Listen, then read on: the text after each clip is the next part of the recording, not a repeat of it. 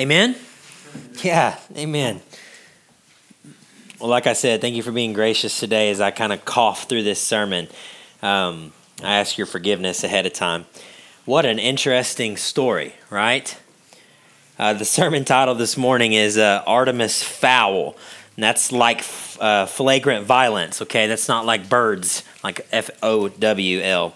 Instead, it's something uh, nasty, you know? There's two major themes we're going to be looking at, but first, let me tell you a bit of a running joke in our family.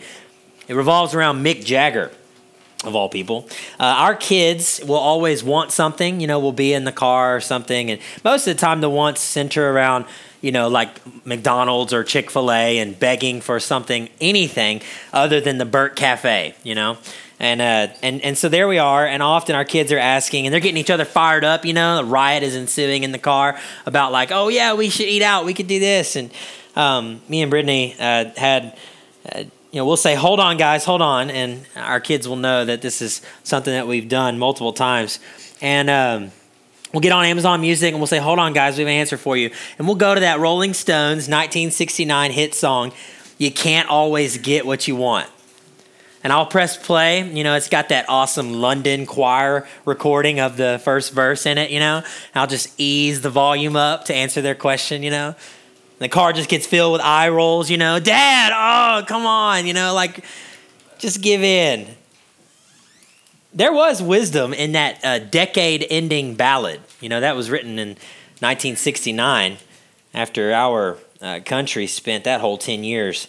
Uh, just a lot of chaos going on. And coming to a conclusion, uh, Jagger sings, No, you can't always get what you want, but if you try sometimes, you just might find you get what you need, you know? And a lot of people had a lot of different interpretations of that. This morning's message, you know, titled, as I told you, Artemis Foul, it deals with two major themes that we're going to look at. It deals with personal providence, and then secondly, the powerful persuasion that was going on in Ephesus. And I bring up our friend Mick Jagger and this idea about, you know, you can't always get what you want. Because when it comes to this passage, I'm going to hopefully show you, especially in the first point, that, you know, God is always accomplishing his will. God always gets what he wants. And the way that God goes about getting what he wants it does work in tandem often with uh, the, the will uh, of his people.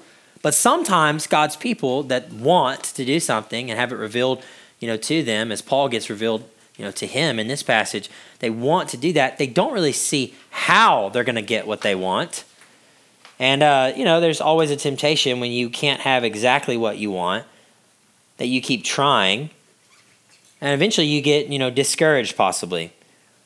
But I think that what you'll see here is that God is able in Ephesus, in this example uh, to Paul, to bring about all of this chaos that we see in the text. None of it takes God by surprise. It definitely takes Paul and the Ephesian church by surprise in some ways. But ultimately, we're going to see that they even begin to realize that if they didn't get what they wanted in the exact timing that they wanted it, they got what they needed. And they had what they needed the whole way through. That's something that me and you need. We need the confidence in following Christ in the church today. We need the confidence to know what Scripture says, want, we should want what Scripture says happens, and then we should trust God with when or how that thing comes about.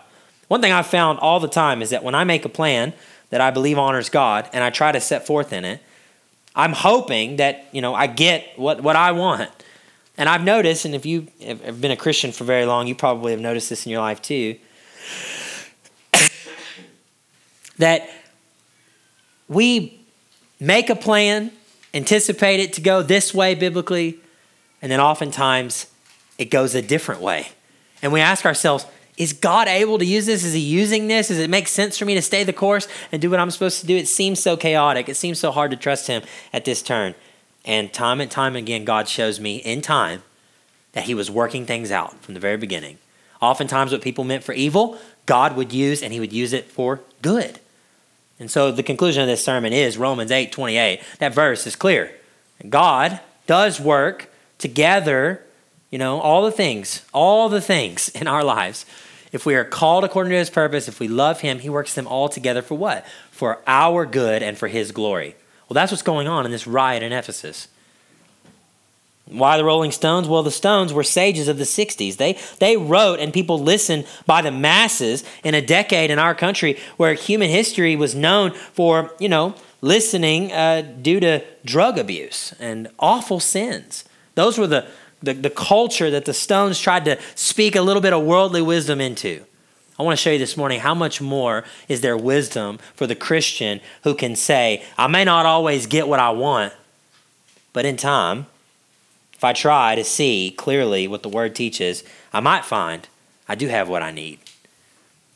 Well, spoiler, the Stones are, uh, they only faked hope to listeners. Nobody got hope from that ballad at the end of the, summer of 1969. And the 70s and 80s and 90s proved to be far worse anyway. Uh, but here's what we can do me and you can study something this morning that can give us contentment to see that we can make a plan according to God's word and then we can trust God in any season. Now, how do we do that? Well, I think there's two main themes that I want to trace out this morning with you. The first is the personal providence, personal providence that's seen in this passage. And then, secondly, a powerful persuasion that's going on. Okay? So, first point, let's talk about the personal providence. You may have missed the importance of verses 21 and 22. It's like after those verses, the story gets pretty crazy, as you heard our brother read, right? It's pretty wild and out. And you may have like forgotten 21 and 22, at least in regards to their, you know, their excitement. Honestly, Paul seems to have forgotten verses 21 and 22 as well in the story, because later on in verse 30, he's trying to rush into the amphitheater, right? Where it's like certain that this riot is going to possibly kill him. So he has to have his own disciples uh, and some others we're going to see really get him to see hold on a second Let's not put, you know, our cart before God who is pulling this thing through. I want us to see the personal providence of God working in, in the Apostle Paul's life. Look in, you know, again, 21 and 22. As our brother read, you know, it says that Paul resolved in the Spirit. Do you see that in verse 21? Capital S there. The purpose that God's own Spirit has for Paul is subtly brought into the picture in this story. Um, Paul must go to Jerusalem. Now, that is opposite of the direction from Rome, mind you, which is where he ultimately must go. That's what that verse was saying, right? Paul has seen in this vision, or at least in this understanding of, of the Spirit of God, giving him a clear understanding of what his life is supposed to be, you know, trajectory wise doing. He's going to end up in Rome. But first, Jerusalem is quite literally uh, the opposite where they're at there in Ephesus. Now, how will he get there? Right? I mean, verse 21 and 22 kind of asks the question well, how is Paul going to having concluded this time in Ephesus, going to get to Jerusalem and eventually Rome. How's that going to happen? And that's uh, the interest of the rest of the book of Acts, is right here uh, in these first couple of verses. We stand on this end of the book of Acts, don't we, as the reader? And Luke knows that. And that's a great benefit to us at this point because we know the way the story ends. Excuse me. We know that Paul will, in fact, follow uh, this exact route that's right here in these verses. The book of Acts uh, from here forward uh, is explained. You know, the point is God knew before Paul or before Luke or before Timothy or Erastus or even Caesar himself ever knew. God knew for his own glory and for the good of his church and his people that this is exactly what would happen. Paul will inevitably be there. God knows this. There is personal providence for Paul working in unseen and unbelievable ways in this passage, and that's what I want to show you. We're privileged to study it on this side of it, and we therefore need to really understand it and apply it. Apply it today. Let me show you a few of these things. Let me show you Paul's uh, the personal providence that's going on in connection to verses 1 and 2. Now, first, God uses uh, a few things in this passage, and all of them, most of them, are evil. so, for instance, look at this guy, Demetrius. You heard the story read, you can see it there. I won't waste our time rereading the verses, but God uses Demetrius's evil idolatry to accomplish his will. Question Does Demetrius have any desire to see the gospel of Jesus Christ advance to Rome through Paul's ministry? Easy answer, right? Absolutely not. Demetrius doesn't care in the slightest if Paul leaves Ephesus, goes to Jerusalem, and ends up at Rome, like the Spirit has said expressly is going to happen. Demetrius doesn't care, right? I mean, he's a straight hater, like 100%. We see, and we're going to see in our second point uh, some more about him, but in short, we can say the exact opposite is true about Demetrius. Every bit of his desire is actually to hope that Paul's gospel ministry will end today, right? In this story, it will end this moment. Yet, yet, brothers and sisters, get this. Despite Demetrius's evil idolatry and his hatred for the way, which is Christianity, he is a key ingredient in God providentially moving Paul on from Ephesus. Do you see that? Okay, second, so God uses Demetrius as evil. But second, here's another thing about personal providence in this passage God uses the stupid rioters to accomplish his will. Now, listen, some of you kids just perked up because I said stupid. Um, you know, we don't say stupid in our house most of the time, and that is good. And so I'm here to tell you today if that's your rule, it's a good rule. However, the Bible says clearly in Proverbs 12:1, whoever loves discipline loves knowledge. But he who hates reproof the one who hates correction and has in view God's correction is stupid. Is stupid. You see, if you know what is right, and if you know what God has revealed to be right, if you have been shown what God says is right and you don't do it, you end up looking stupid, right? You end up choosing stupid choices. Question Do the rioters in Ephesus in this story, do they have any desire to get the gospel of Jesus Christ to advance to Rome through Paul? Another easy answer, right? No way. No way, they don't. I mean, in a really comical way, I think Luke shows us that half of them don't even know why they're there. Did you hear that when it was read? Right? I mean, it's like it's like you know they're just the the rabble. They're just the people that are just standing around waiting, and it's like you know, hey, you want you want to go to the amphitheater? and you want to throw a riot? Yeah, sure, I'll come scream about Artemis for a while. All right, these are worthless people that have no desire except just to join in the chaos. And it's kind of funny, half of them don't even know why they're there later. And it's just building on this what is all of this chaos, all of this ambiguity? What is it about? Well, listen, they don't care about the gospel going to Rome. Yet, despite Demetrius and his idolatry, despite stirring up this rabble to be just really stupid rioters. Despite all that in opposition to Paul, God is working amidst this chaos.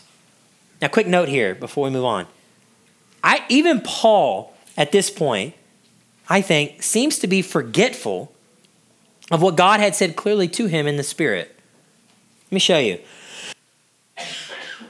Excuse me. Notice, and I think this is here, here, this is in his own own spirit, lowercase, okay? He decides to rush in. Did you see that? Look at verse 30 and 31 again. But when Paul wished to go in among the crowd, the disciples would not let him. So here's Paul, who knew that God had made it expressly clear to him in a vision you're to go to Jerusalem. My plan is for you to go to Rome to bear witness for me, right? Paul's like, I don't know how it's going to happen, right? We don't know how it's going to happen, maybe but then goes on living. And yet later on in the story, the riot, Demetrius, all this evil, it just seems to draw Paul in. And Paul's not thinking about Rome. Paul's thinking, even if they kill me, there's thousands of people assembled. And by the way, we know historically, you can go to Ephesus today, you can stand in this place. It sat 25 to 30,000 people. You can see this amphitheater today. And the whole city of Ephesus is out there chanting. Now, Paul should not go in there thinking, this is God's will for me. I'm going to be killed, uh, you know, here, because he probably would have been torn limb from limb. But I want you to see that, you know, sometimes we get caught up, right? Even if we have great intentions, we get caught up in things and neglect or ignore because we feel a certain way what God has called us to do. And so Paul's been, it's been clear, yet he wishes to go among the crowd. What do the disciples do? They stop him. Look at the next verse. And even some of the Asiarchs. So listen, it's like Paul wouldn't listen to the disciples. Even Luke says some of the Asiarchs who were friends of his. They're not brothers and sisters in Christ. Asiarchs are likely other leaders, political leaders, people that because he's been two years preaching in the hall of Tyrannus, he's made, you know, friends with lost people. They know where he stands regarding what, you know, is and is not the gospel, but they're charitable enough to have a relationship with Paul. They're benefiting from Paul being there in a lot of ways, right? And so there's these friends, non believers, that, that, that come. They sent to him, urging him, do not get in the way of this crowd. I think that's amazing. And I know it's a side note, but I think if we were to translate Luke here, I think Luke's kind of saying, look, this fool won't listen to the Spirit, capital S, to his disciples, or even now secular rulers that have to come in. Finally, he listens. So Paul doesn't go in there, and the story gets to continue. Now, they would have torn Paul limb from limb, more than likely. But that doesn't get him out of Ephesus to make it to Rome, does it? I mean, I want you to see, like, first, God used this pagan Demetrius, his love for idols. God used this very stupid rioters that are not thinking at all, they're just doing what they want to do. And even Paul gets caught up in it, and yet he's, he's saved from it because God is providentially providing.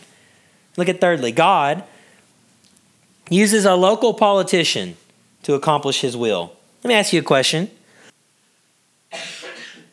Does the town clerk that you heard, as our brother read, does that elected official, does he want Paul's gospel message to go all the way to Rome, to Caesar, and to the leaders of the world at that time when he stands up to calm down the crowd? Another easy answer absolutely not. Absolutely not. It's actually the opposite worry, right? The opposite worry makes this man begin to speak to the crowd. The last thing he wants is Rome hearing about a riot that has any, you know, resemblance of something like Christianity, which says Caesar's not a god, but that, you know, there is one true God. Basically, this guy wants nothing to do with anything that looks like it could put Ephesus in a bad way with Rome. He's quite literally the opposite thinker, right? I mean, he, he wants nothing to do with a guy like Paul being in Rome, and he certainly doesn't want Rome coming to investigate a guy like Paul. So, I mean, totally not caring about the gospel. Yet, hear me, despite Demetrius and these stupid rioters, and now this slick politician of their day suggesting that they take the gospel to court instead of, you know, doing this riot, amidst all that, God is working a perfect plan to get his servant Paul out of the city of Ephesus and moving on with the gospel's advancement. After all this, they're dismissed in verse 41. They don't go to the courts, right? Uh, and look at the start of chapter 20, verse 1 again. After that uproar ceased, Paul was able, what was he able to do? To send for the disciples to encourage them. It says, after encouraging them, he said farewell. And where did he depart from? Or for? For Macedonia. I want you to see this because in verse 21, where it says that he must pass through Macedonia and Achaia, go to Jerusalem, saying, after that, I must see Rome. What the Spirit of God says happens in our, in our text this morning, right here in 20, uh, verse 1. Paul does depart, and it's for the first stop on what the Spirit has said is to be done. There is our answer as to how God would get Paul out of Ephesus. It wasn't what he expected, was it? It was not what Paul wanted. I mean, Paul normally has a whole different plan in mind about how to leave a church established. We've seen that. And that gets that gets completely done on its head with this riot and Paul only has a few moments with some young disciples that are eventually, you know, the elders that he addresses in the next chapter. But they come to him, and there's this fondness of Paul that Paul was knowing he was supposed to eventually be in Rome, but he didn't know how he was going to get there. He would have picked probably some other normal way to do it, but not this way. And yet, this was the way that God sovereignly was doing it. Paul resolved to trust God he was tempted to not trust God in the chaos. He did not succumb to the temptation, he didn't go into the crowd. And he was allowed the chance to then look after the disciples there before departing. This is providence. What you see in this story, this is the hope that we must have today as the church reading this passage. Make it very clear an application for us this morning. You and me, as Christians, should resolve ourselves in the Spirit. We should be resolved in the Spirit of God to do what the Spirit of God has expressly said in the Word of God. We should. We should be resolved as Paul is resolved. Now, granted, this is an apostolic vision. Okay, the way God is, uh, you know, communicating to Paul where he should even go regarding like his next days and months' travels. Right? God does not speak with such clarity now as to you as he did to the apostles. He was doing it for a certain purpose in them, hence the apostolic signs. See last week's sermon, right? But for, for the purpose of applying this to our lives today in the church, we should absolutely grab the resolve of the apostle and grab up these precious words in the Bible and be resolute, unmoving in our commitment to saying, Let the will of God and His word be done in my life. You should want it. You should want the gospel like Paul wanted Rome. You should want the word like Paul wants Rome. Okay? And the Spirit will always join you in your efforts to love God and His word. But how will you get there? How will you get to the fulfillment of what it means to be one who looks to the word and everything? Well, the implications of this for me and you are really hands on, aren't they?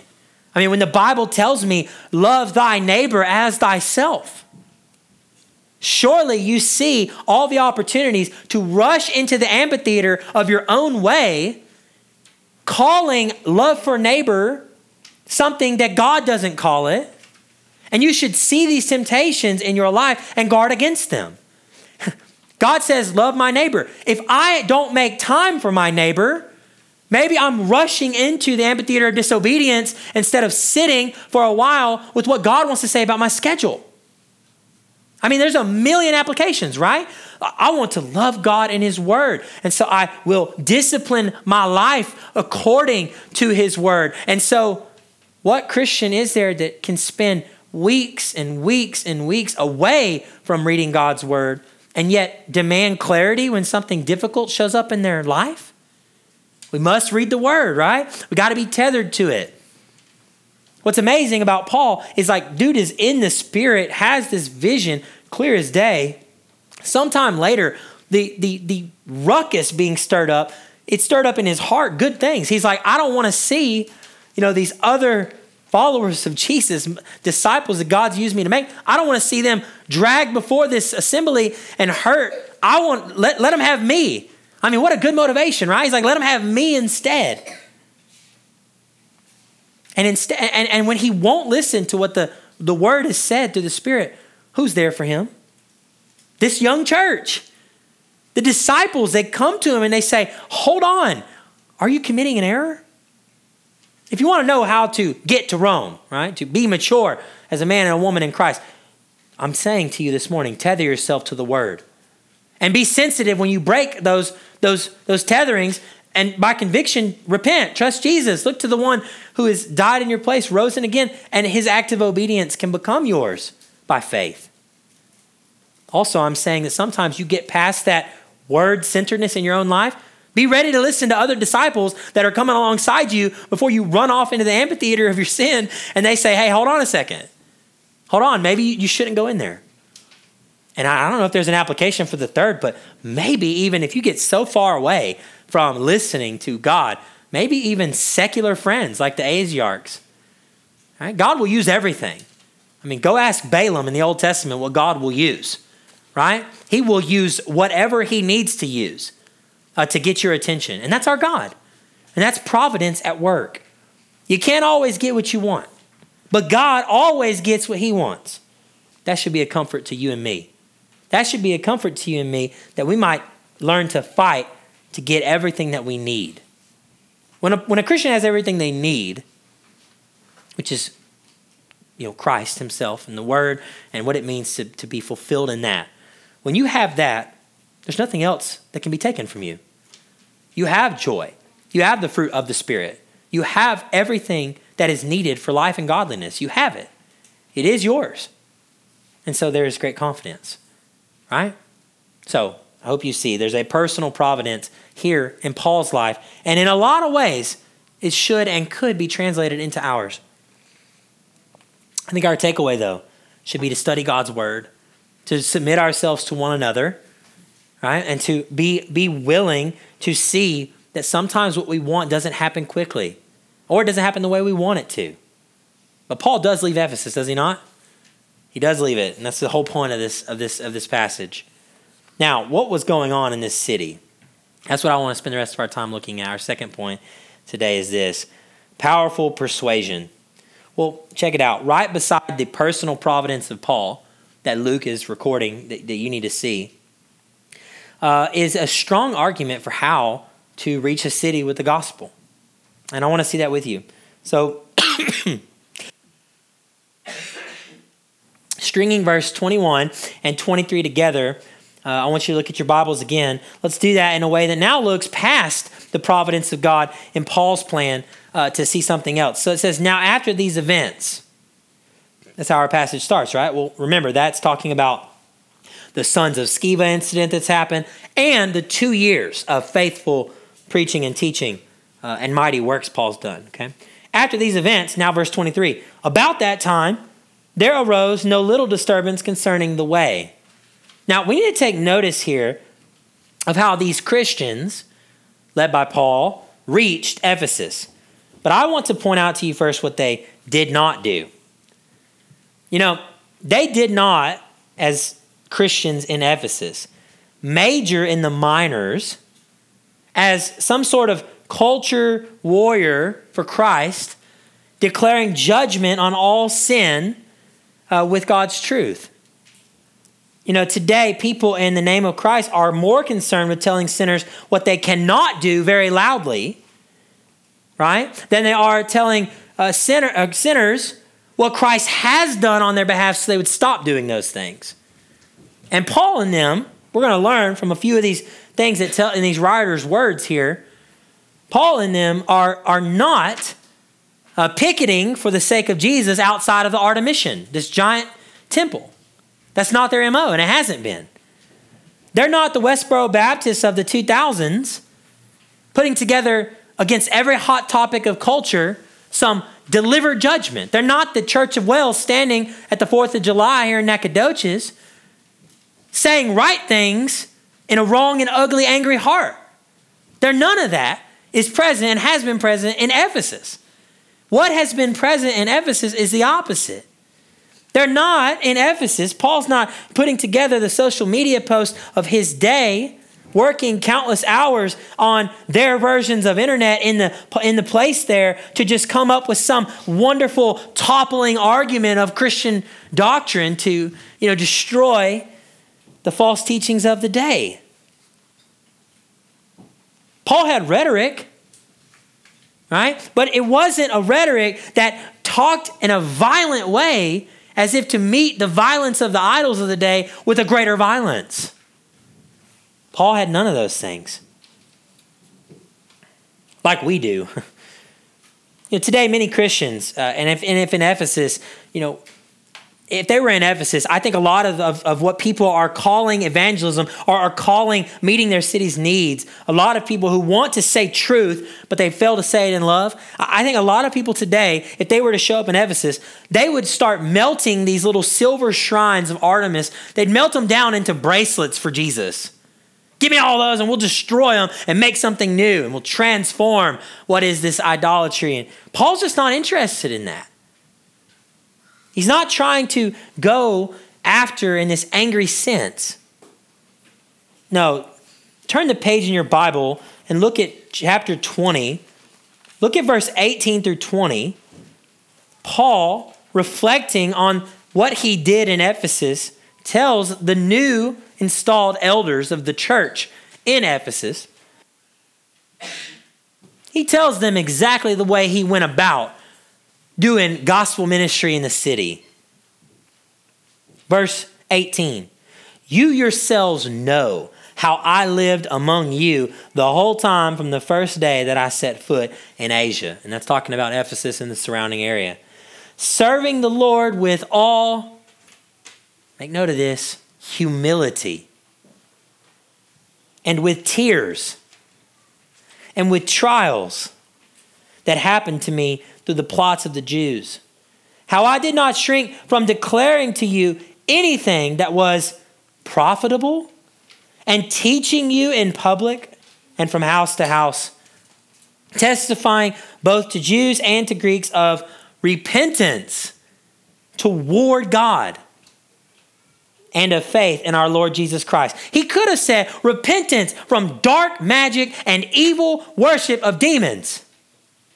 But he didn't. He said repentance, which does include turning from those things, sure, toward something greater, toward God and faith Paul wasn't running around seeking to condemn specific wickedness to create a platform so that others could join in to, to continue to condemn specific wickedness in Ephesus. That wasn't his MO.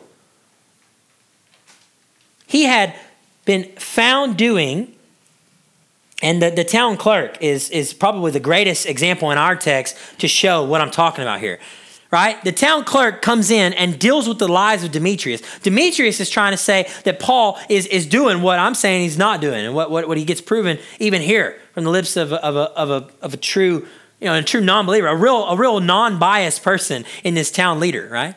Demetrius has said, hey, he is showing up and saying that gods made with human hands are not gods at all. Now, was Paul saying that? Probably. He probably was. But was he just outright, you know, Westboro Baptist style, every day yelling, screaming, rah, just, you know? No.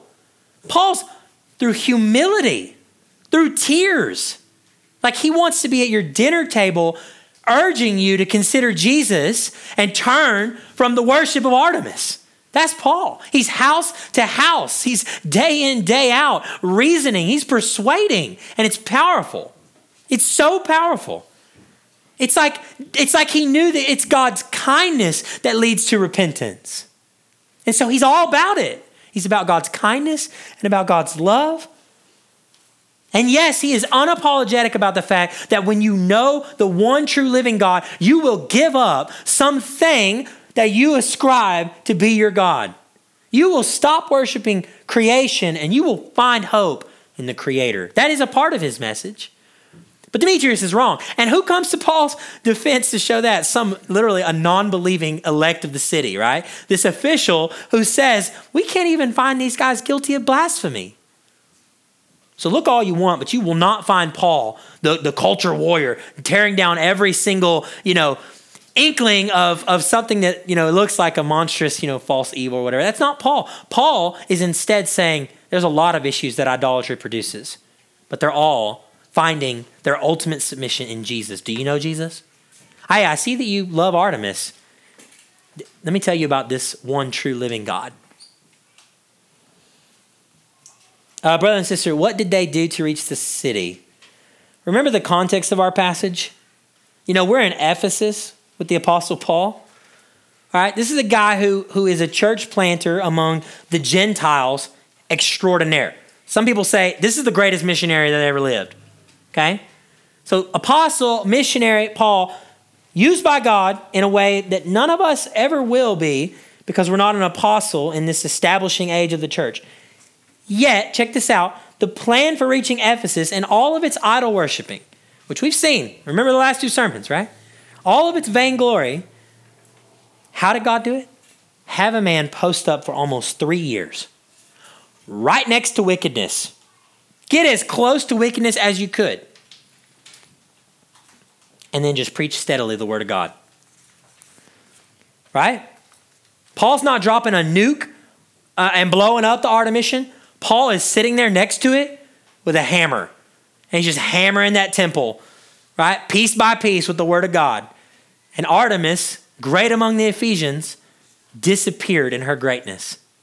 So much so that people notice now, listen, if you got to see a plan, see this. There's nothing flashy, nothing progressive, nothing showy.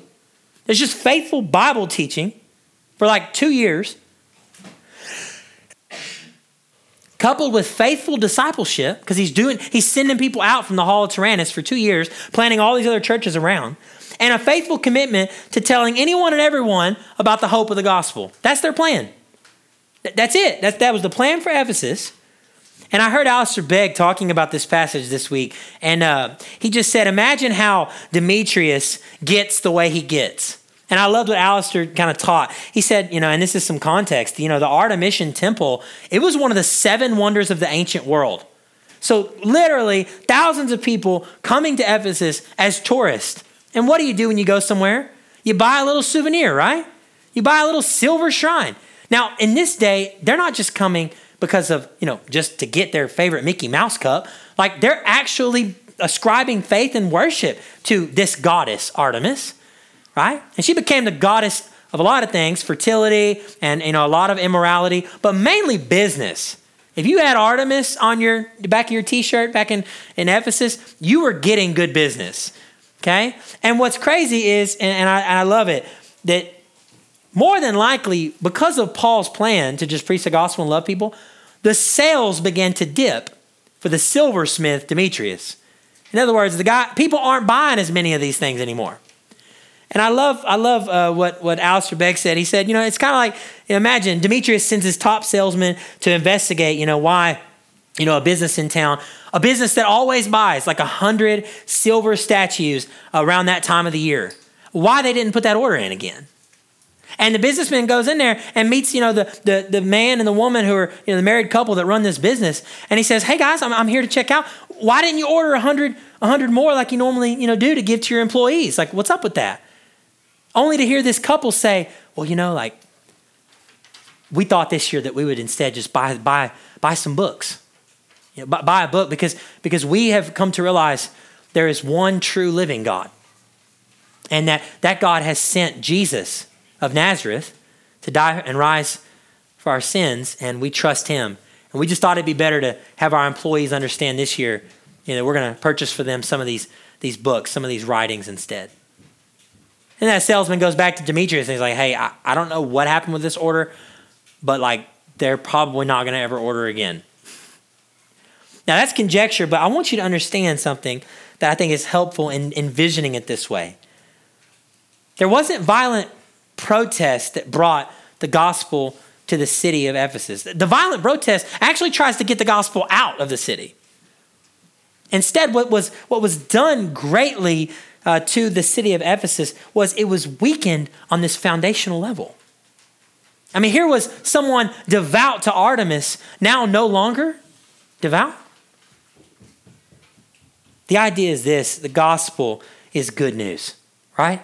It's good news, not violence. Uh, the gospel is that violence that, w- that we deserve, that should have been done to us, it was done violently to God's Son in the place of unworthy sinners. God's elect children whom he loved and that he atoned for in the death of his own son find a safe haven, find hope. They give up their, their idols and they trust that God alone is to be worshiped and praised. And though he's holy and they should be separated from him, God has made a way in Jesus. And by faith, they believe and they trust in Jesus. And they are willing then to let Jesus change everything about their future. So even if it means their business is to be ruined, or they're not to have the same partnerships, or they're not to have whatever the world said was good for them, they're willing to give that up because Jesus is better. And so they trust him by faith because they believe this Jesus is not like the other gods. What is he? He is God who rose from the dead declaring victory over it in his resurrection, in his ascension power. One day he will return. He's to be followed, obeyed, loved, known, and enjoyed as you do so together in the church. That's what silently took over Ephesus for about three years until we reach our tipping point. But I want you to see, and this is our concluding thought. You see, it's true, Ephesus has a crazy start. I mean, 12 dudes baptized speaking in tongues. I mean, it has a crazy end. There's this seven sons of Sceva and a riot that we just read about, right? But all that stuff happened at the beginning and the end of three years. What I want to show you that stands today, if you go to Ephesus, you can find you can find churches, not the church of Ephesus, but you can find churches today in that same area. And right now, they're still preaching the gospel. Because look at verse 10 in your Bible as we close. Chapter 19, verse 10 said that this continued. Paul reasoning daily in the synagogue. This continued for two years, so that all the residents of Asia heard the word of the Lord, both Jews and Greeks. Now, look at verse 20. The word of the Lord continued to increase and prevail mightily. And now in, in verse 20, er, chapter 20, verse 1, now Paul, the guy who was responsible for all that crazy stuff, now he's leaving. And after the uproar ceased, Paul sent for the disciples, and after encouraging them, he said farewell and departed for Macedonia. But you know what stays as Paul leaves? The powerful persuasion. The persuasion of the gospel. The message of the gospel stays. It stays. Preaching, planting, staying, praying, and now leaving a church full of leadership and discipleship. Why? Because God was personally involved in the providential work that Paul was doing. And because while he was doing it, he was committed to this powerful persuasion. Do you see it? To me, this is the encouragement uh, for us. If we believe that gospel, I think it's time for us to practice it here um, at, at RBC in the same way that the saints in Ephesus were to practice it. So, may we believe.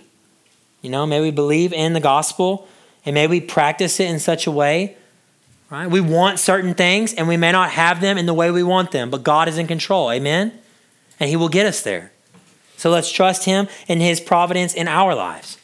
And then, like Paul, let's be committed to a powerful message that puts us across the dinner tables with people, people that we know need to give up their worship of Artemis and they need to trust Jesus. Right? That's how a city is changed for the sake of the gospel. That's the kind of work that can be done. And when me and you die and we move on, that work continues. And that's our hope. Let me pray for us and then we'll, we'll, we'll respond. Um, let's pray. Lord, I do pray that you'll help us to recover in our own faith, a personal providence like Paul had.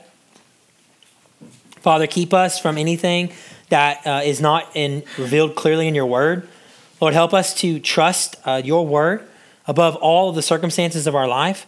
Father, even as we saw Paul tempted to not uh, obey what your spirit had said, um, but God, yet having disciples and having people ready there to help him, God, give us those kind of people. Let us find help as we plan to do what you called us to do. May we trust that your ways really are greater than our ways.